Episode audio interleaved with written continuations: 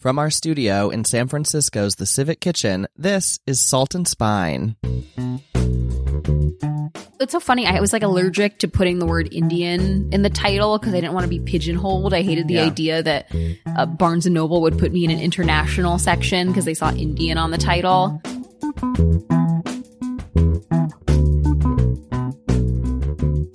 Hi there, I'm Brian Hogan Stewart, and you're listening to Salt and Spine Stories Behind Cookbooks. And we're back with a whole new season for fall 2019. We've got weekly episodes where we're sitting down with cookbook authors to dive deeper into their works, stories, and inspirations. And you won't want to miss this season. We're running the gamut with cookbooks ranging from ice cream to cocktails, spanning the globe over, and so much more. Now make sure you're subscribed to Salt and Spine on your favorite podcast app so you don't miss any episodes. And just a few moments ago, you heard from today's guest, Priya Krishna. Now, you might recognize Priya's byline if you've consumed food media in the past few years. She's a food writer by day who regularly contributes to the New York Times, Bon Appetit, and The New Yorker. Plus, of course, she's a cookbook author, and we're here to talk about her latest, Indianish, recipes and antics from a modern American family. And speaking of bylines, Priya's isn't the only one on this cookbook. In fact, she shares the billing with her mother, Ritu, who, as we'll learn, is the inspiration for and backbone of the recipes in this book. And that's because Priya's concept of Indianish is just that. It's the recipes and dishes from her mother, who immigrated to the US from India, that she would make for Priya and her sister, merging her Indian heritage with American ingredients and styles. So in today's show, we're talking with Priya about this mother-daughter cookbook collaboration, about the cookbook authors that have inspired her, and of course, we're playing an Indian-ish game to wrap it up. Plus, we're stopping by Omnivore Books in San Francisco to chat with Celia Sack, and we've got recipes, Priya's roti pizza and her whole roasted cauliflower with green pea chutney for you to make at home. All of that this week on Salt and Spine. So let's head now to our studio inside the Civic Kitchen Cooking School in San Francisco, where Priya Krishna joined us to talk cookbooks. Hi, Priya. How are you? Hi, I'm doing well. How are you? Good. Thank you. Thank you so much for joining us on Salt and Spine. Yeah, so many awesome people that I know have been on this podcast. It's very exciting to be on it. That's great to hear. Well, we'll add you to the list if we can keep our microphones functioning. Um, so we're here to talk about your second cookbook. Mm-hmm. You wrote a cookbook before this called The Ultimate, let me get it right, um, The Ultimate Dining Hall Hacks Yeah. cookbook. And now we're here to talk about your second cookbook, which is titled Indianish, Mm-hmm. Recipes and Antics from a Modern American Family. Mm-hmm. So this is a very personal book for you. So I thought we'd start by talking about you and your life and what sort of led to this cookbook. Yeah. So you grew up in Dallas, in the Mm-hmm. Dallas area, right? And this book is sort of a collaboration between you and your mother. Mm-hmm. And your mother, Ritu, I want to talk about her because she's, she seems like a total badass. Yeah, I mean, she, she is. is, right? She really is. She was she was actually in town until last night, and then she had to leave because she has a job. She has to go back to work, but she's unbelievable. Understandable. so she, um, when you were growing up, she was teaching herself to cook, right? Tell us a Mm-hmm. Yep. little bit about what led her to sort of creating a lot of these recipes and that path, um, from her perspective. Yeah, so she didn't learn to cook in India, which was kind of an anomaly. I feel like she grew up in a very gendered society where women were supposed to learn how to cook. Uh, but her mother just hated cooking. Interesting. And so she never, she came to the US, uh, with my dad and she didn't know how to cook and basically just started watching cooking shows like those PBS cooking shows like Martin Yan and Julia Uh-huh. Child. She started reading cookbooks by Indian authors like Tarla Dalal and she started mining her own memories of her childhood and slowly but surely she sort of amassed this repertoire of dishes that were kind of rooted in Indian flavors, but pulled inspiration from all around her. And she was also traveling a lot for work as a software programmer in the airline industry. So there were a lot of global influences. So, you know, the, the ish in Indian ish is really strong. It's like the product of her, you know, only developing her sense of cooking when she was here and the, the limitations that immigrants face when they're trying to recreate the flavors of home, but only have access to certain ingredients. Yeah, and I think that ish was sort of intensified too by you and your sisters sort of longing for what you were seeing Yeah. other people eating as well. 100%. Yeah. I, in retrospect, I feel very guilty for the how much my sister and I pushed my mom. We went to a school that was mostly, you know, upper middle class white kids Right. and they ate roughly the same things for dinner, you know, spaghetti, roast chicken, stuff like that. And all my sister and I wanted was just to feel like we fit in. And our food was a way of, a easy way that my mom could kind of remedy that. Sure. And so you would be requesting sort of specific things, like I want pizza, and Yes. she would then, you know, come up with a roti pizza, for yeah, instance. Yeah, exactly. Like she wasn't going to give us, she wasn't going to give us pe- like pizza pizza. She was Okay, going to do yeah. pizza her way. Right. Right. You also wrote a piece recently that really, I really loved for Conde Nast Traveler, Mm-hmm. um, that was titled How My Mother's Travels Shaped My Worldview. And I thought that was a really interesting piece. I actually read it twice. I read it when it was Aw. published and then I read it again, um, preparing for this interview. and I got kind of emotional both times because I just think the presence that we feel in your book and Mm-hmm. also in your writing of that connection with your mother and that sort of realization and understanding that I think it, what I understand took you some time to sort of come to realize Mm-hmm. the role that her career and her life and in particular her food and the food she was serving Yeah. you as a family sort of played in influencing you now as a food writer and cookbook author. Yeah, you know, I feel like as kids, we definitely don't realize the things that our parents are doing and the sacrifices that they're making for their kids. And you only Yeah. kind of realize like the method to all of that later on. And I think my mom was one of those people. She had incredible foresight because I feel like a lot of moms, like I'm sure she felt guilty when she traveled, but I feel like a lot of mothers sort of, they, they say that thing that's like, you know, you, when you're a mom, you never fight, quite feel present. You're always either like absent from work or absent Sure. from your kids. Yeah. And my mom would go on work trips and be like fully present at work. And when she was home, she'd be fully present at home. And I feel like there's this mentality that as a mom, you have to constantly be around your kids and you have to be there for every little moment. But I really do think it was more important that my mom was kind of showing what it was to be this like strong working parent who wasn't going to let having kids like compromise her ambitions or put anything that she wanted to do in life on hold. Yeah. And I feel like we could spend an entire episode talking about your mom. I mean, you even Yeah. have a bulleted Yeah. list in the book, which is amazing of all the incredible things she's done, like hiking Machu Picchu. Um, just, it sounds like sort of on a whim. Kind of casually, yeah. so incredible. Um, and I encourage everyone to read that part of your cookbook for sure. But I want to talk more about you now. So Mm-hmm. did you realize from an early age that you were interested in food beyond sort of like wanting to eat it? Yeah, I mean, I've always been super fascinated by food. I was the kid that, you know, when I was really, really young, I didn't want the kids menu. I wanted the adult menu because I was just intrigued by what all was out there. When we traveled, I would always be the first to taste the new thing. I remember I read menus for fun.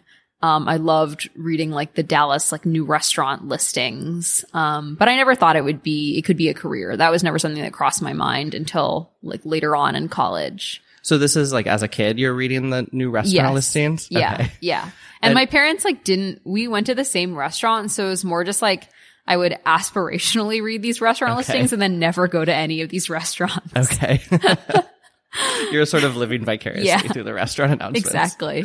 So you then you're in college and you sort of have a an inkling that food could be a career. And was it specifically food writing that you were thinking at that moment? Yeah, but like at that moment, I was going, I was in school in Hanover, New Hampshire, super rural, not close to any food or food media companies. And so Sure. I think when I wanted to go into food, I was just like, I'll get into food whatever way in I can. As Yeah. long as I'm around food, I'm, I'm cool with that. And I think you even wrote your master's thesis on food. My undergrad thesis. I don't have Your a master's. undergrad yeah, thesis. Yeah, yeah. Okay. Yes. Uh, okay. yeah, I wrote it. I was a French and government major, so I wrote my thesis in the French department on the notion of taste and how you can trace the etymology of that word to understand how food became a culture unto itself. Yeah. So that interest was definitely there. Yeah. And then right Yeah. after college, you go to Lucky Peach. Uh, I did like a, a brief internship at a restaurant PR firm and really didn't like it. And then, uh, got a job at Lucky Peach basically like two months into moving in New York. And you weren't doing food writing yet. No, You were no, like I wouldn't. and stuff. Yeah, I wouldn't write about food until 2016. It would be a while. I joined Lucky Peach in 2013 and they let me write occasionally for the magazine and for the website, but it was very church and state over there. They wanted, you know, the business side to do business Sure. side, editorial to be editorial. So yeah, my first job was, uh, I was the customer service representative. So like Okay. when you need to change your subscriber address, you'd call this hotline and I'd be on the other side of the phone. Um, but then I sort of graduated to managing our events and our press and our marketing. You also worked in restaurants for a while. Is that true? I worked in uh in a restaurant in college. Okay. I felt when I realized I wanted to be a food writer, I felt like it was important to work as a just like work the line at a Yeah. restaurant and just to understand how that world works. sure. Um, and so I like walked into my favorite restaurant in town and I was unpaid for like six months. And then, Sounds- uh, yeah, Sounds about right. yeah. and then I, and then I think they paid me like $10 an hour, right. but I was just grateful for the experience. Yeah. Yeah. so you're at Lucky Peach and your mom, I understand, is contributing some recipes to Lucky Peach content, like Lucky Peach cookbooks. In particular, I Mm-hmm. Think the Power Vegetables Yep. cookbook.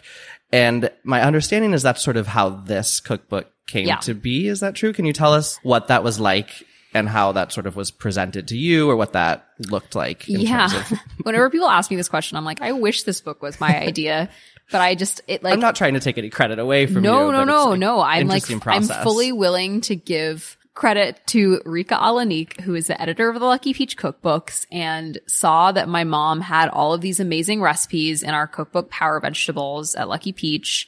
She had heard my mom's story. She was really inspired by it. And we just met for breakfast one morning and she was like, I don't think there's a cookbook out there that makes Indian food seem fun and also accessible, something that young Yeah. people can look to and be like, I can do this. These recipes are built for me.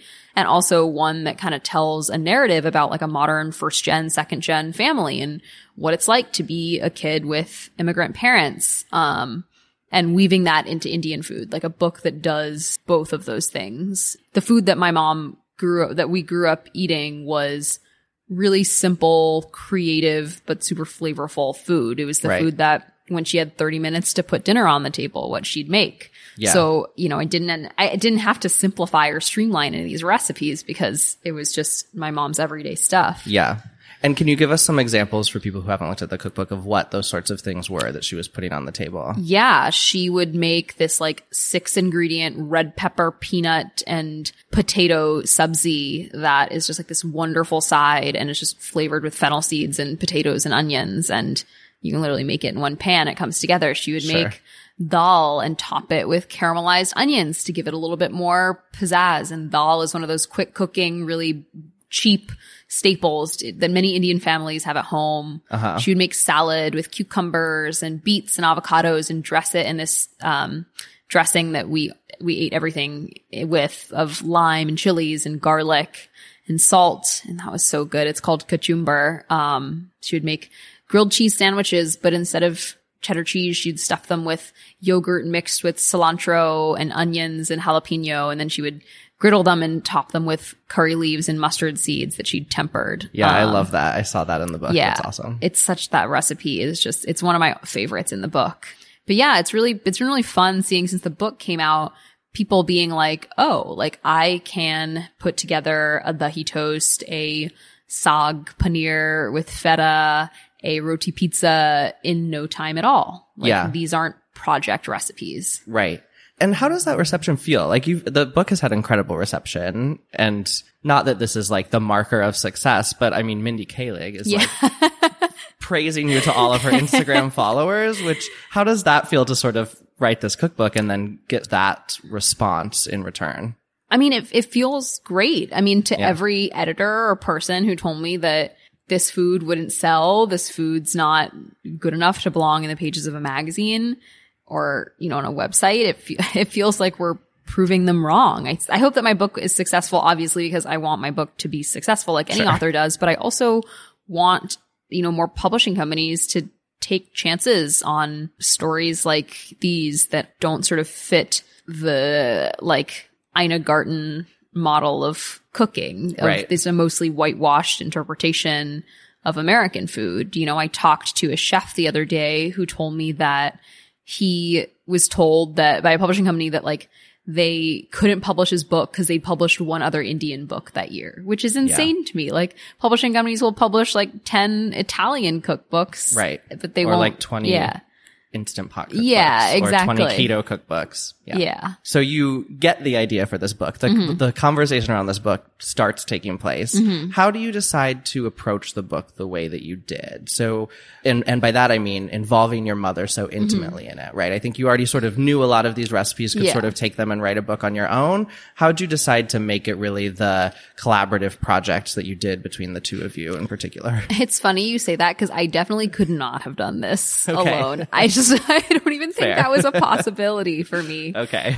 I am a, I think I'm a good journalist. I'm not a good recipe writer. Okay. My mom is an amazing recipe writer. When she wrote recipes for Lucky Peach, the feedback we got was like, we didn't have to make any changes. These are perfectly written recipes. That's awesome. Um, and so my mom, like, it was just, it wasn't even a question that, oh, but I, mean, I probably should have asked my mother permission, but it was more like after the book sold, I was like, mom, I'm writing a book and can you write a hundred recipes? Right. right. but like this book couldn't have existed without her. I mean, and without my whole family, it wouldn't, it would have felt so inauthentic to who I, to who I am to not involve them. M- my understanding of cooking comes directly from my mother. And, you know, the book was such a family process. My mom wrote the recipes. My dad helped me with grocery shopping. He would help me do the dishes. Yeah. My sister and brother-in-law flew in to help with the photo shoot and like pick basil out of tofu for several hours. And Right. my, uh, uncles and aunts recipe tested and hand modeled and, you know, I, I left this book process being like, how do people not write books with their parents? right? Or their extended families, Yeah. lots My- of support. Yeah. My parents even wrote essays that got published in the book. Yeah. So yeah. Your dad has a great one on yogurt. I love my dad's essay on yogurt. It's one of my favorite things in the book. It's awesome. it's really awesome. And that process of you testing the recipes and going back to your parents' house and being there with them Mm-hmm. was also just sort of, I think, incredible to see for fans of yours. I was following along Mm-hmm. on your Instagram stories and just like seeing the process of you testing different recipes and that, what that looked like. I think that was like, what, a year ago? yeah. Almost now? Yeah, that was a while ago. Yeah. It that was like the first time I started I did not like using Instagram at all and that was Okay. kind of my foray. I I realized I loved stories Yeah. and I feel like a lot of authors are really timid about sharing stuff about their cookbook until they have a cover and then it's Yeah. like, "Oh, like this thing I've been working on for a few years."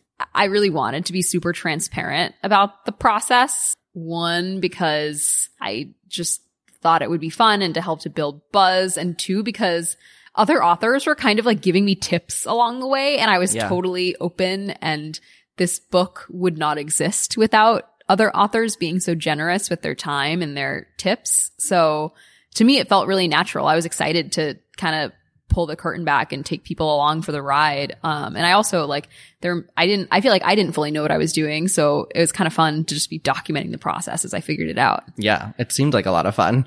I understand making a cookbook can be a really challenging thing. So Yeah. to see the the levity and the fun moments, I think was really nice for fans Yeah. of yours too. We'll come back to other authors, but I want to note that some authors I think are hesitant to talk about their book until they have a cover, like you say. Also, Mm-hmm. similarly hesitant to talk about their book before they have a title. Sometimes, Yeah. Um, and I understand Indianish was not a title that you, not what you thought the title of the book would be Yeah. originally. It, It was, was- a placeholder. It was the title and the proposal. okay, And then I wrote better title TK, which in editorial speak means to come. right. Um, I just didn't, you know, it's so funny. I was like allergic to putting the word Indian in the title because I didn't want to be pigeonholed. I hated the Yeah. idea that uh, Barnes and Noble would put me in an international section because they saw Indian on the title. Right. Um, and then as I started going to these publishing meetings, um, people just loved that title. Like yeah.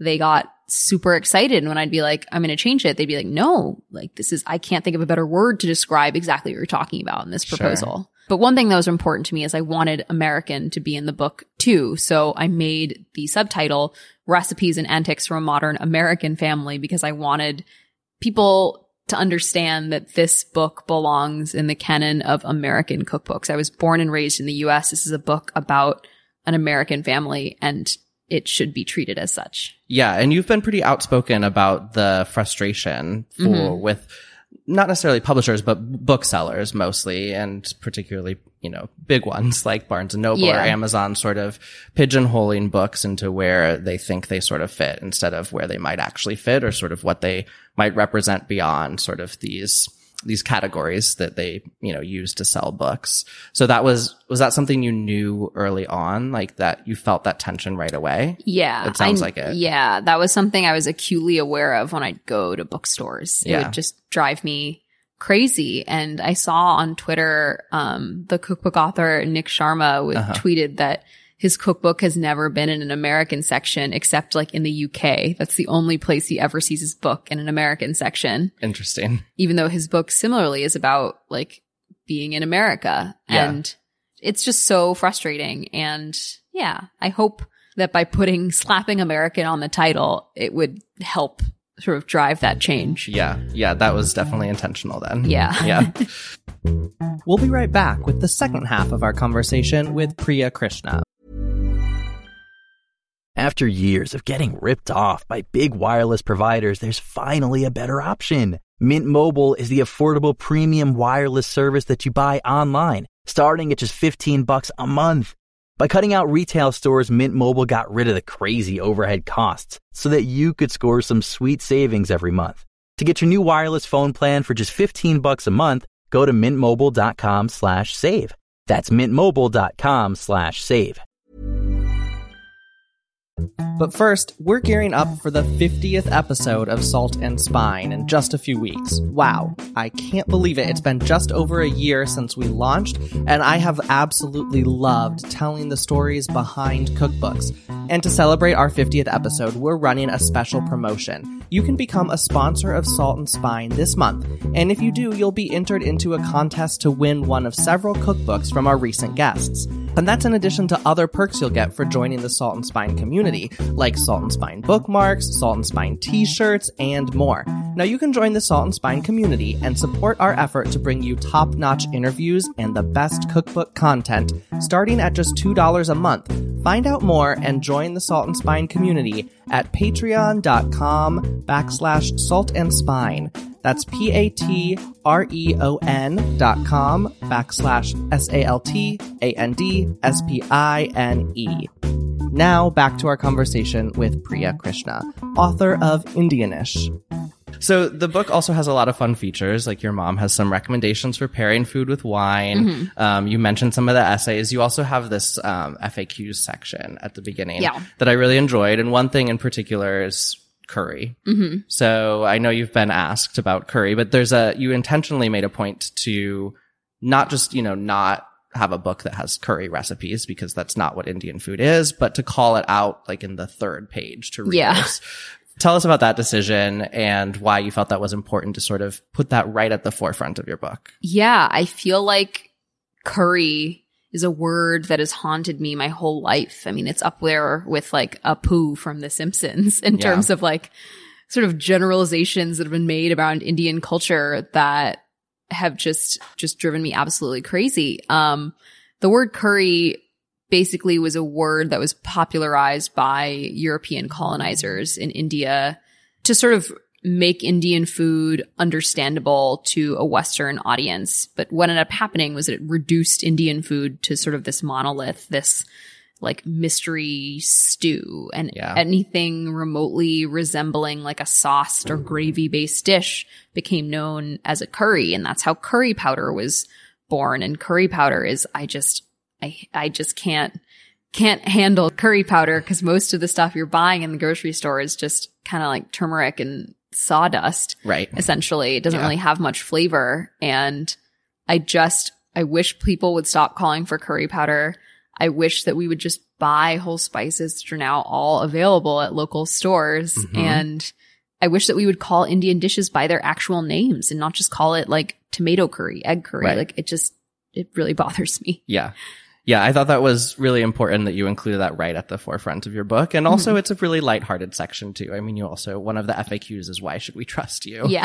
so you're, you're definitely, you know, opening yourself up to readers and inviting them in Yeah. right away. At the same time, you're, um, sending a clear message with what the book is going to be. totally. You also decided to include some illustrations Mhm. throughout the book. Um, I love them and I want to hear a little bit more about that decision. The one in particular that I think sticks out to a lot of people and stuck out to me is the one of this white guy sort of in the background. um, maybe we can call him a bro. I don't know. He doesn't look super broy, but clearly Yeah. a white guy Yeah, saying, yeah. have you heard of Guy? um, sort of like off in the background. and I forget the other, the other speech bubble that accompanies it, but it just says like- way ahead of you. there you go. yeah. So how did you there I just want to give people a taste of what these illustrations are. How did you decide to include those in the book? that was like one of the earliest things in my proposal. Really? Like I included in my proposal, I had like a little mood board for the book and it was all illustrations by Hate Copy or Maria Qamar, the artist Yeah. who does these illustrations, um, who is, uh, South Asian as well. And I just felt like her illustrations perfectly capture the experience of like being South Asian in the West and having immigrant parents, but being like very much like a, she was born in Canada, but for me being, being an American kid, um, she captured these like perfect experiences. Like there's this one that's like two Indian parents and they're like, well, like, well, Vijay, our daughter hasn't called us. So obviously she's dead.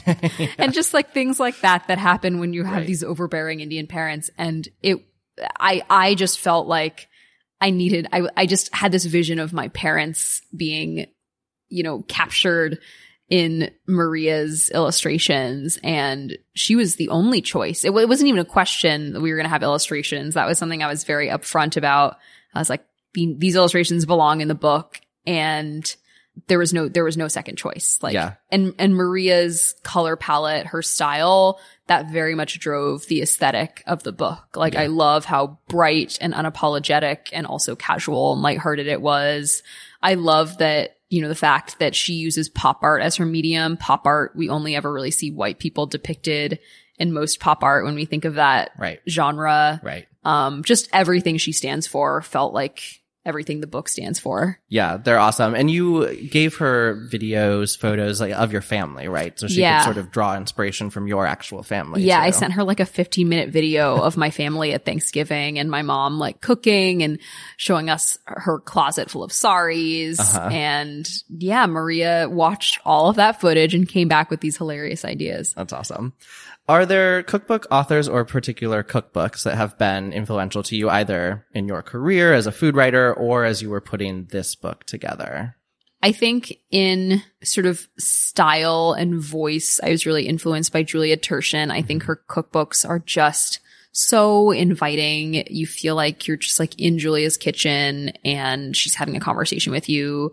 When I was struggling with head note or a f- recipe format, I would open up her book, Small Victories, and Yeah. read through it. Um, but I also was really influenced by the other Indian authors that came before me, specifically Tarla Dalal, um, and Madhur Jaffrey. Yeah. Uh, I feel like there are sort of subtle callbacks to Madhur Jaffrey's book, An Invitation to Indian Cooking in the book because Madhur and my mom have somewhat similar stories. They're from the same part of Delhi. Okay. And certainly my cookbook would not exist without Madhur having, you know, paved the way. Yeah, and you also have mentioned that there's a number of other books that have come out from like second generation Indian Mhm. immigrants. I know Preeti Mistry, who we've had on the Yep. show, sort of talking about the way the cuisine has evolved and adapted based Yeah. on, you know, the way that things do evolve and adapt. And your book is sort of maybe the next in that line of sort of books by second generation Yeah. immigrants and talking about how how the cuisine has impacted you and how it's evolved to your life and your family. Yeah, I mean, it's so, so exciting to see Yeah. all of these awesome Indian American cookbooks coming out. I feel like, you know, all of us are tired of our food just being called curry and we want to show Right. people the nuances within it and also like how, yeah, like how it's not just these dishes that adhere to, you know, s- to strictly to what is being prepared in India, but yeah, it changes and evolves when it comes to the US. And I think the restaurants that I tend to be the most excited about are ones that showcase the evolution of, you know, immigrants coming to the US. Yeah. Well, we always end with a little game. So I want to get a little cliche for a minute. Sure. because we're here talking about Indianish. We're talking about how your mom sort of took in some, I mean, obviously all of these recipes are not like this, but mm-hmm. recipes like a roti pizza is mm-hmm. like she's hearing your desire to have pizza and she's sort of merging it with what she knows and how mm-hmm. she cooks. So I want to give you some, um, sort of cliche American classic dishes and see if you can throw me back like an Indianish version. Okay. How do you feel about this? Sure. I like, I mean, eh, I feel like I'm only now learning a lot of those, those dishes. I Like, feel I- like I went pretty like pretty mainstream. Okay, like, I think great. you'll know all of these things. Okay, great. The first one is cheeseburgers. Um, How do Well- we have like an Indianish cheeseburger? well, there is, I mean, uh, bao bhaji in my book, it's made on a buttered bun, but instead of topping it with a beef patty, you top it with like potatoes and peas and a cauliflower gravy and then lime and onions. I crave it probably more than I would ever crave a cheeseburger. Yeah. Sounds delicious. But like, yeah, buttered potato rolls. How can you go wrong? How can you go wrong? Yeah. Is that similar to like a pav? A pav is like yeah, sort bao of a bhaji. It's slider, right? bao bhaji. It's P P A V. Ah, But okay. we Yeah. we pronounce it bao. And Okay. some places, I think, some parts of the country pronounce it more like bav. Yeah. Um, how about nachos? Can we make an Indianish nachos? Well, it's it's very funny you're saying all of this because like there, I feel like there are correlations in my book. That's what like I thought, The, yeah. the roti pizza in my book, the one that's covered with cheddar cheese and red onions and cilantro chutney. The other day, I realized that it totally just tastes like Indian nachos because you kind of cut it into triangles like you would a nacho. And it has that like balance of brightness and cheesiness and spiciness that you want in a nacho. Right. And uh, I'm like just now thinking about them and getting really hungry. I know. They sound really good and very snackable. Yeah, like very nachos. snackable. Okay. How about barbecued baby back ribs? I was actually just in India and um, I went to this restaurant called Indian Accent, which is a really famous fine dining restaurant in Delhi. Uh-huh. And they were glazing uh, ribs with Old Monk, which is a brand of rum that's really popular in India. Like tell anyone in India Old Monk and they'll be they'll know exactly what you're talking about. It sort of got this like harsh, smoky taste, but it worked really well with ribs. So that yeah, that feels Indianish Sounds to me. delicious. Okay, last one. There's a saying as American as apple pie. So could we take an apple pie and somehow make it Indianish? Yeah, I can't wait to popularize like as American as roti pizza, you know? Yes, yes, yes. I'm um all for it. I don't well my mom and I loved uh putting cheddar cheese in the crust of our apple pie growing Yeah. up. That's and- I used to melt it on top. Ooh, that sounds really good Yeah, too. but I, I actually am really intrigued by putting it in the crust. so putting you would put like crust. shredded we put cheese? Ah. shredded cheddar cheese into the crust and it was so good. It just added like another layer of depth. And also like I feel like our apple pies tasted better because most people start with ground spices and all we really have in our cabinet is whole spices. So we Sure. were like crushing the cinnamon from the bark and the, nutmeg from the little, the big seeds Yeah. and things like that. And so I feel like our apple pies were very spice forward Yeah. in a way that was really wonderful because we knew the, the Indian secret of starting with whole spices. Right. So whole spices and a little cheddar And cheddar crust. cheese, Yeah. Yeah. Awesome. That's those all sound amazing. Well, thank you so much, Priya. This was so fun to have you. This was great. It was so, I just, I feel like sometimes with podcasts, you're pulling teeth and this one flowed so beautifully. Oh, good. Good. Great. well, write another book and come back then. We'll be glad I'd love to. You. Let's head now to Omnivore Books in San Francisco, where we're chatting this week with Celia Sack. Hi, Celia. How are you? Hi, Brian. I'm doing well. Great. So we just sat down with Priya Krishna to talk about her first cookbook, or actually her second cookbook. She wrote uh, a cookbook, a small cookbook on um, dining hall hacks earlier in her career. Oh my but God, her- I had no idea. Her first major cookbook, Indianish Yes. recipes and antics from an American kitchen. Um, I'm hoping you have some wisdom to share with us. well, yes, actually. So it's really her mother who is Yes. to blame for this book, um, to honor for this book. Right. She provided all of the recipes Yes. and, um, Priya just sent her the contract and said, uh, I got a contract to write a cookbook. You, you have to give me all the recipes. Right, we're doing this So, together. yeah, exactly. So when she came, she was with her mother and and uh, her mother moved here as so many um, Indian women do with her husband, who was studying engineering, and she ended up studying it too. She really loved it, Yeah. and got into it, and so had a, a career of her own.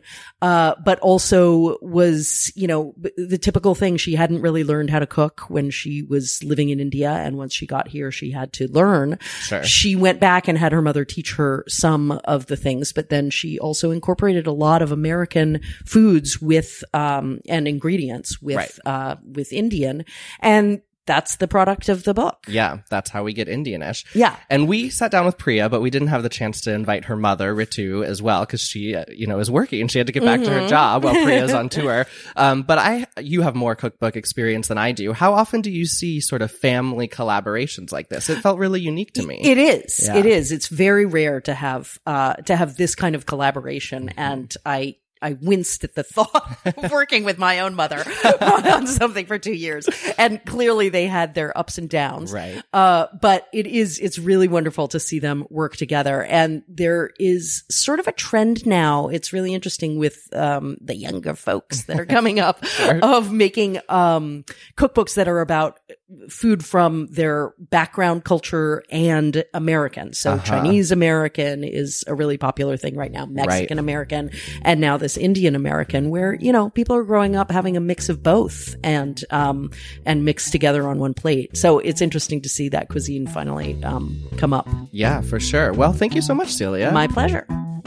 And that's our show for today. Thanks so much for listening. As always, you can find bonus content from today's show and all of our episodes on saltandspine.com. There you'll find recipes for Priya's roti pizza and whole roasted cauliflower with green pea chutney. Remember, if you like hearing from your favorite authors on Salt and Spine, and I hope you do, please click subscribe wherever you're listening. And you can support us and join the Salt and Spine community by visiting patreon.com backslash salt and spine. Our show today was produced by me, Brian Hogan Stewart, and our original theme song was created by Brunch for Lunch. Salt and Spine is recorded at the Civic Kitchen in San Francisco's Mission District. The Civic Kitchen offers hands-on classes and events for home cooks. Find out more at civickitchensf.com. Thanks as always to Jen Nurse, Chris Bonomo, and the Civic Kitchen team, and to Celia Sack at Omnivore Books. We'll be back next week with more stories behind the cookbooks you love.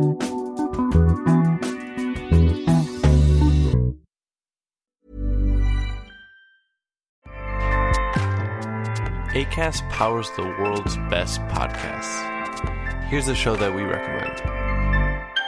Greetings Adventurers is an award-winning comedy real play D&D podcast that has been running for a decade with 427 episodes in our first campaign. I didn't have back problems or kids when we started. My favorite thing about the show is that it's a group of friends playing D&D who don't take anything too seriously. Right, like would a normal group use a sphere of annihilation as a toilet? We threw so much mayonnaise in there. We just started a new campaign, so it's a great time to jump in. Or you can listen to our first level 1 all the way to level 20 adventure and have hundreds of hours of entertainment. New episodes every Monday, so listen to Greetings Adventurers on ACAST or wherever you get your podcasts.